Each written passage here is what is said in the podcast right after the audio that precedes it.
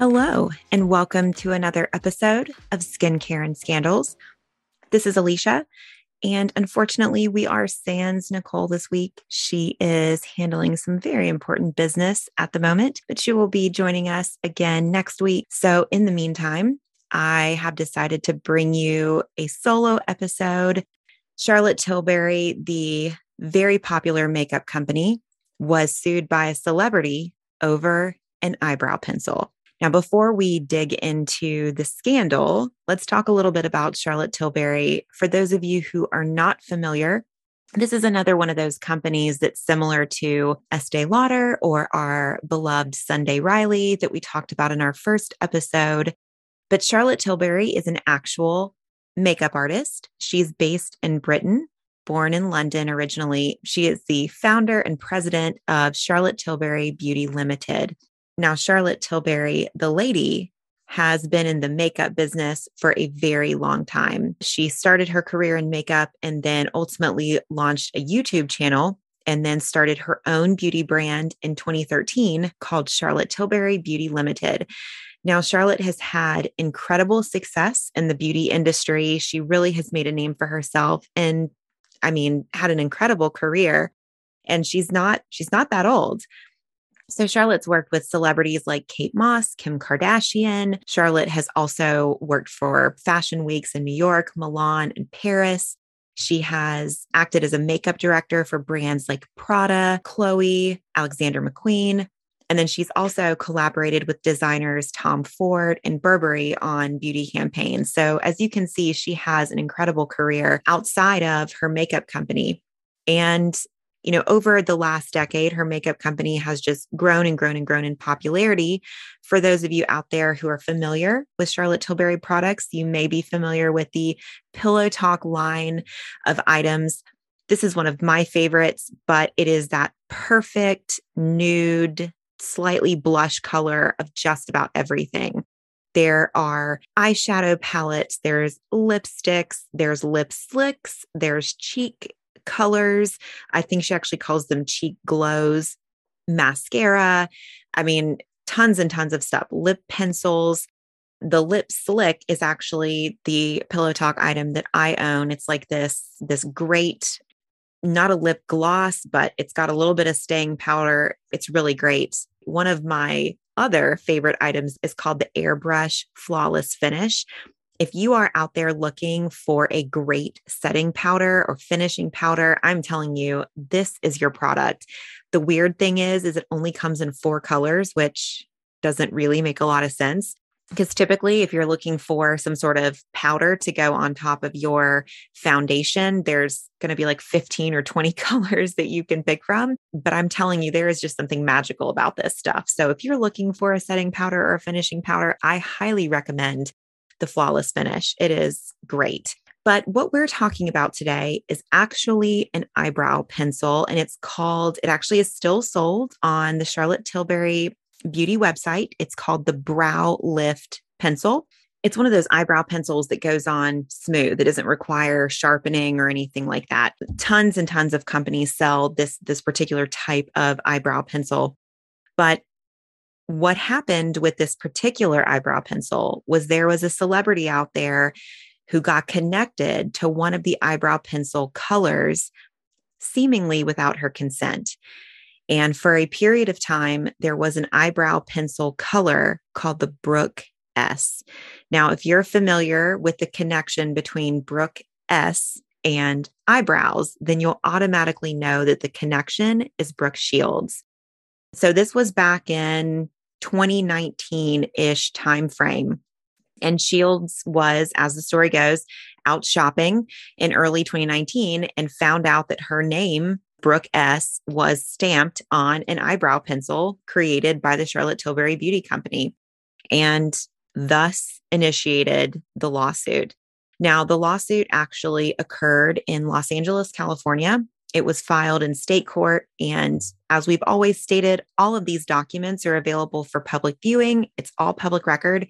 We encourage you to go out there and read these documents for yourself. But as I'm bringing this information to you today, I can tell you that I've gotten a chance to take a look at the complaint that was filed by Brooke Shields' attorneys and gotten a chance to, to breeze through it. It's not very long. It's an easy, relatively easy read. But one of the things that they allege in the complaint was that Brooke Shields has actually been in the makeup space for a long time. So if you're familiar with Brooke Shields at all, she's been an actress in Hollywood for decades upon decades. She's had an absolutely incredible career starting from a very young age. Her eyebrows are iconic in the same way that you might think of Emilia Clarke or Cara Delevingne. It's just, it, it just sort of makes her, her. And so according to the lawsuit, Brooke Shields had been actually collaborating with Mac Cosmetics, another very popular cosmetic line, to create what's called an icon collection. And so at that time, Mac was actually collaborating with individuals like Diana Ross and Raquel Welch, who are also very popular and have had long, incredible careers, to sort of create these, these items within the Mac product line that are connected to those names. And the lawsuit states that Shields actually spent about two years working with Mac to develop some eyebrow products, including an eyebrow pencil. Now, the eyebrow pencil, according to the lawsuit, was not named after Brooke Shields specifically. The name was actually the Velux Brow Liner, but they do go on to mention that her eyebrows, her actual eyebrows, have been subject of multiple news articles and magazines and in other stories, and that Vogue actually ran a story entitled, and I quote, seventeen times Brooke Shields' eyebrows were the best thing in the room. I mean, can you be any more iconic with like one facial feature if there's an entire article quoting all the times that your eyebrows took over a room? I mean, I think she's definitely got some standing here. So I have a picture of what the website used to look like when the brow tint eyebrow pencil was actually called the Brooke S. And if you look at the website today, like I mentioned, the brow lift is still, the item is still listed on the website, but it says all of the colors have actually been discontinued.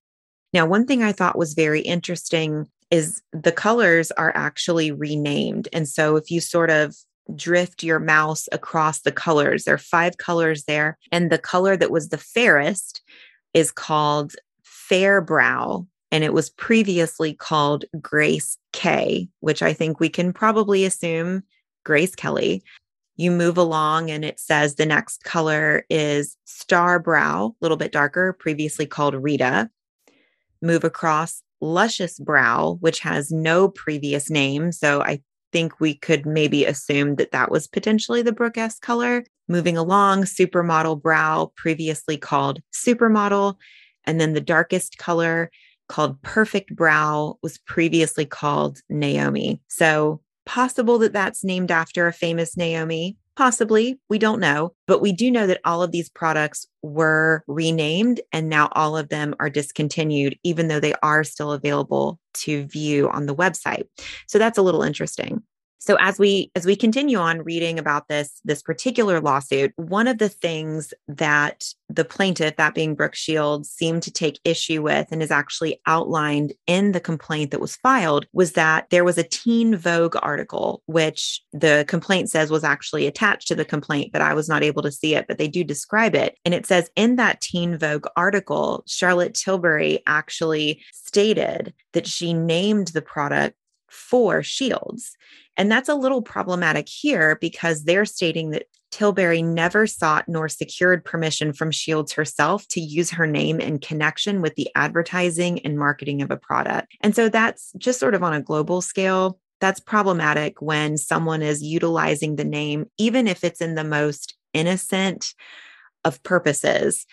When a famous person's name is being utilized to seemingly promote a product to get higher sales or to see some sort of benefit, then that's going to be problematic if that individual, one, didn't give you permission to do that. And then two, certainly they're not seeing any sort of benefit from use of their name. So I think this is a fair assumption. Again, you know, this is Brooke Shields' version of the events because her attorneys are the ones that drafted the complaint.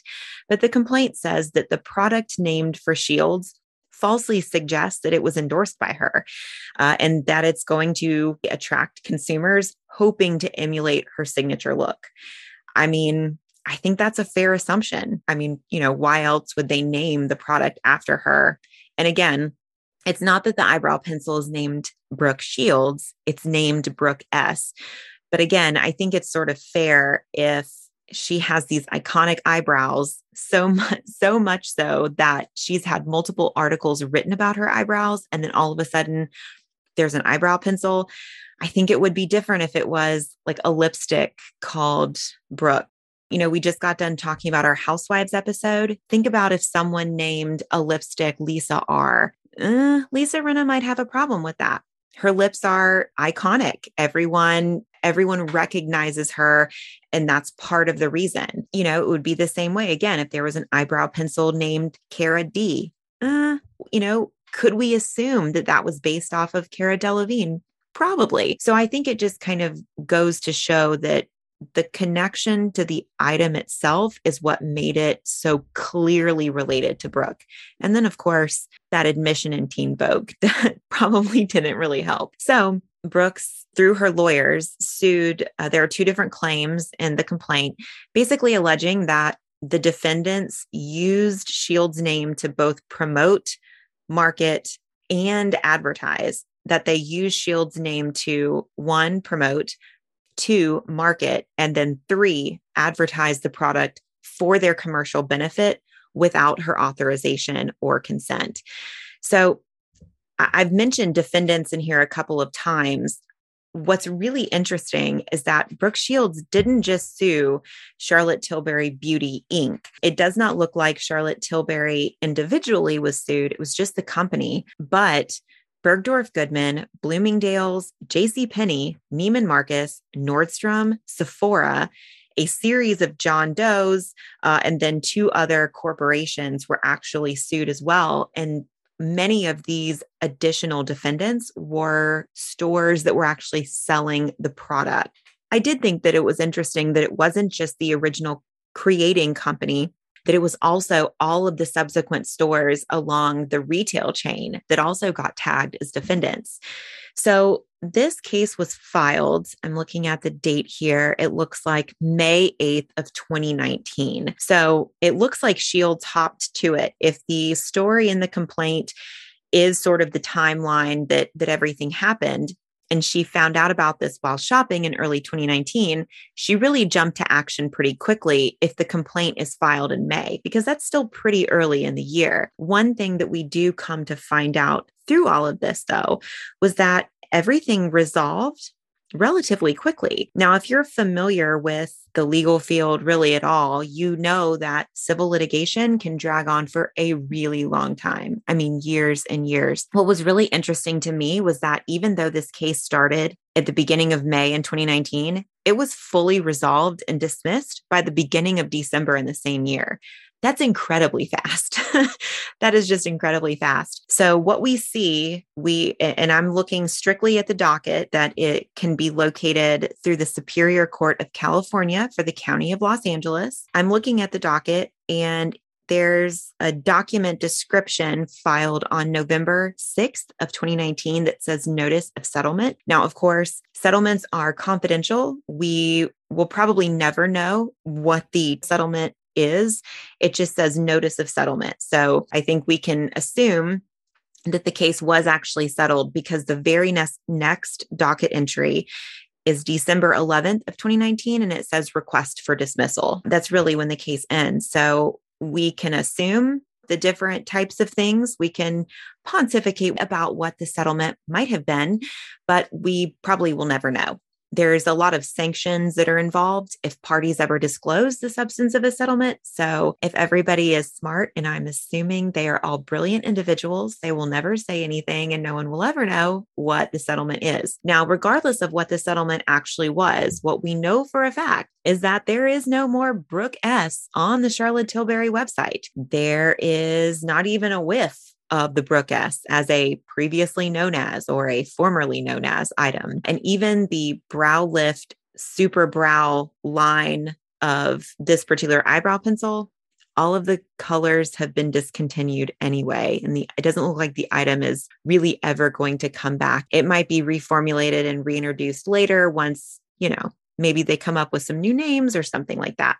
You know, I thought this case was actually really interesting because, you know, you don't really think about necessarily when someone has really spent a lot of time creating and developing a brand relationship and working on products that their name is specifically going to be attached to, it would make sense, I think, that, you know, you would maybe be frustrated when someone tried to just sort of toss your name in on or tag you on another product just to kind of enhance sales a little bit. You know, it looks like from, again, just from what the complaint said, that Brooke has been working for a really long time with Mac Cosmetics. And, you know, at least in her eyes, there was a very real concern that that could disrupt the partnership that she has with Mac. You know, that could also put her in a bad situation with Mac Cosmetics if the if Mac Cosmetics thought that she was potentially stepping out and working with other companies outside of their agreement. So it makes sense why Brooke would want to step in and sort of protect that interest and make sure that everything not only stays good with her and Mac, but then everything is resolved kind of moving forward with her name attached to any other products at all. So, but again, pretty interesting. I never, I never thought that one of our scandals would actually end up being a lawsuit over an eyebrow pencil, but you know, here we are. So I hope you all learned a little bit about this particular scandal. It seems like it was a relatively short-lived scandal. There's not a lot of information out there on the internet. If you Google Brooke Shields lawsuit or Charlotte Tilbury lawsuit or anything like that, there's not a ton of information. So it doesn't sound like anything was really contentious. It doesn't sound like anybody is like complaining about anything. Not really a ton of news interest either. So that's really it for the scandal involving Charlotte Tilbury and the case of the supermodel eyebrow pencil. Hopefully you will have the fabulous Nicole back next week with me, and we will be talking about even more scandals in the skincare industry. Before I go, don't forget to follow us on Instagram and on TikTok at Skincare and Scandals. You can find both me and Nicole there. You can send us messages through our Gmail address, skincareandscandals at gmail dot com. Or if you look in the show notes for each episode, you'll find our phone number that you can give us a call and leave us a voicemail message. And we'll see you next time. Bye.